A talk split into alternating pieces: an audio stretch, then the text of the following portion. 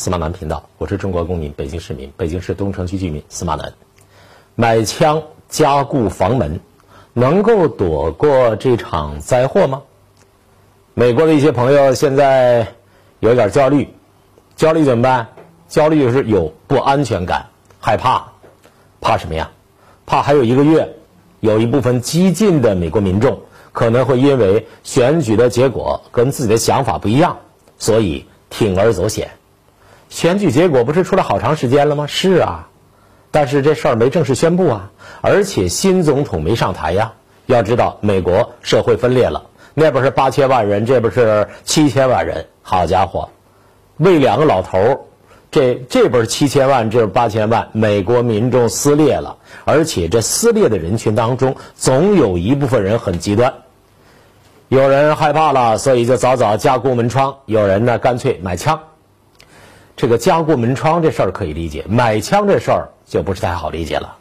最近啊，网上流传一个视频，这个视频呢可能和一个月之后的总统换人没关系，但是这画面着实看了之后让你害怕。公共汽车镜头是从公共汽车上边往下拍的，很显然这可能是公共汽车的一个监控的镜头。一个穿着一身风衣的，帽子很大。遮住脑袋的那么一个黑人，在底下要上车，指着车门要上车。司机不开门，我们始终没有看到司机是谁。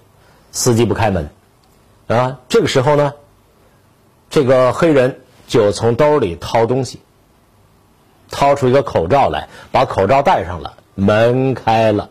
原来是因为黑人没戴口罩，所以司机拒绝他上来。黑人上来之后呢，接着掏东西。掏出一把枪来，直接就对着司机砰砰，然后极其从容的下去了。下去之后呢，步子呢看上去一点不像杀了人，没有撒腿就跑的架势，一条命啊，这就是一条命。而且因为是监控探头，没有声音，一个没有声音的这样可怖的持枪杀人的画面，为了一个口罩戴不戴的问题要杀人，至于吗？为什么要杀人呢？没有人解释原因，啊，这个司机和这个要上车的没戴口罩的黑人之间有什么过节，我们也不知道。但是在美国，因为持枪杀人的事情太多见了，就这样一个生命倒下了，美国人。因为拥有枪支而出现的枪祸又一个例子。还有前不久在美国有一个五岁的小男孩在家里玩谁能想到祸从天降，突然间不知道从什么地方来一颗子弹，我们就叫榴弹，击中了这个小男孩小男孩当时就倒在那儿，父母哭天嚎地呀，能怎么办呢？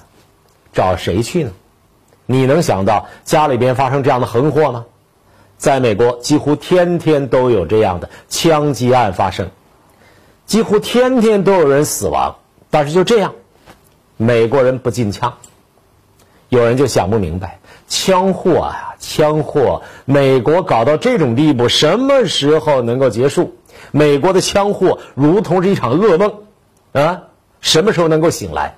美国枪祸如同醒不过来的噩梦，眼看着大选啊最后的关头换总统，一部分人要采取极端的立场上街。有一个人曾经喊过这样的口号：“说放下枪吧，我们不能把医院的床位都用于治疗遭到枪伤暴力的人，还有新冠病毒患者等着治疗呢。”这是今年三月，美国马里兰。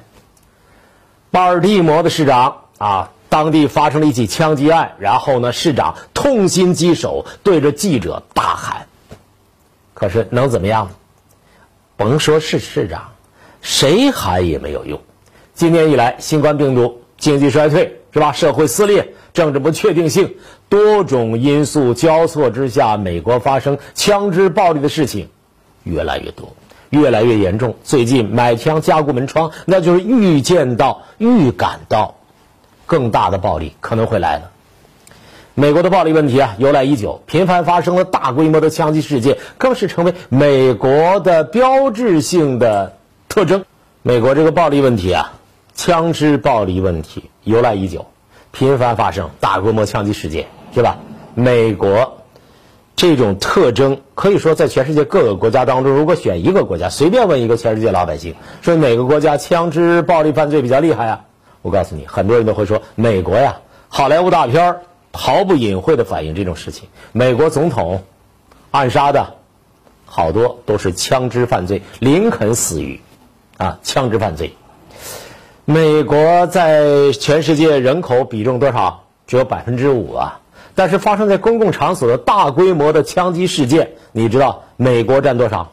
百分之三十一，人口是五，大规模枪击事件不是零星的，说我举枪嘣，我自己司马南不活了，我掏出枪来嘣，我自己要结束自己的生命，我横路径二想不明白，我掏出枪来把给自己一枪，不算。只有发生在公共场所的大规模的枪击事件才算。美国占了百分之三十一，多少？三分之一呀！全世界，二零一九年，美国一共有三万九千零五十二人死于枪支有关的犯罪，三万多人，是吧？就四百人嘛，美国死了四百人。二零一九年，就去年，四万人死于枪支有关的犯罪。联邦调查局二零一九年发布的数字，咱得信吧？联邦调查局说，二零一八年美国犯罪报告里边显示，二零一八年美国一共发生了多少？